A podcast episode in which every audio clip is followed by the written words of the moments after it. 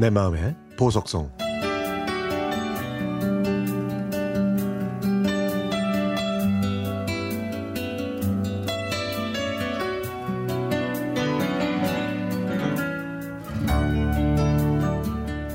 작년에 고3이었던 아들이 수능을 앞둔 어느 날 학교에 일찍 가서 공부하겠다며 새벽에 일어났고 저는 아들을 위해 새벽밥을 차려주었습니다.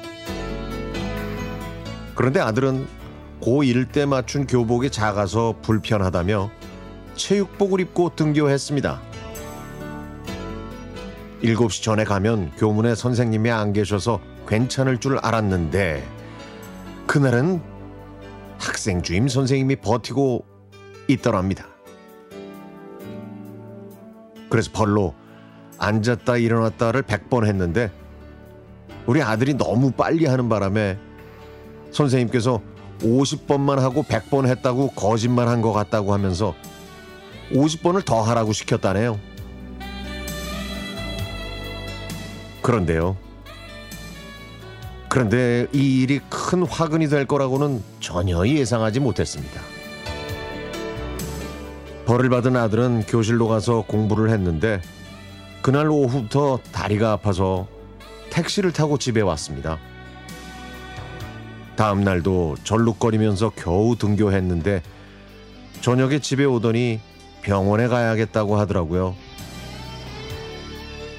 저는 그때 아들이 벌 받은 사실을 알았고 병원에서 검사를 하더니 큰 병원으로 큰 병원으로 가보라고 하더라고요. 대형 병원에서 내린 병명은 횡문 근융해증이었습니다. 장시간 강도 높은 운동을 하거나 평소에 잘 사용하지 않는 근육을 무리하게 썼을 때 나타나는 증상인데 근육이 녹아내리는 병이라고 했죠. 미열과 근육통이 초기 증상인데 아들의 증상과 똑같았고 방치하면 신장이 안 좋아질 수도 있다고 하더군요. 병원에서는 입원을 권유했고 하루 종일 수액을 맞아야 한다고 했죠. 공부는 둘째치고라도 어린 나이에 안 좋게 되면 어쩌나 하는 걱정이 정말 이만저만이 아니었습니다. 아이도 다리가 아프니까 힘들어 했고 공부에 집중할 수가 없어서 집에 가고 싶다고 했습니다. 저는 선생님한테 화가 났습니다. 아들이 잘못한 것보다 체벌이 과했다는 생각이 들면서 우리나라 교육이 진짜로 자율적이고 민주적인지 그 의구심까지 마저 들었죠. 그때 아들은 시험을 보고 싶지 않다고 했습니다. 무려 12년 동안 준비한 수능을요. 아들은 처음에 다리가 아파서 힘들어 했는데 시간이 지날수록 선생님에 대한 실망과 자기만 피해를 입었다는 피해 의식이 커졌던 것 같습니다. 다행히 아들은 수능을 봐서 대학에 입학했고 많이 좋아져서 지금은 정상 생활이 가능하지만 그 이후부터 아들은 혼자 있으려고만 합니다.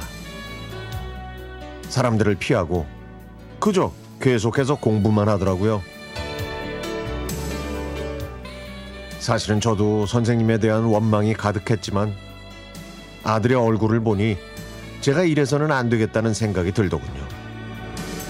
생각해보면 그 선생님은 자기 일을 그저 열심히 하신 것 뿐이니까요. 이제는 아들의 자존감을 치유하고 그 안 좋은 기억으로부터 벗어나게 하고 싶습니다. 사랑하는 제 아들을 위해 오늘 이 노래 꼭 부탁드립니다.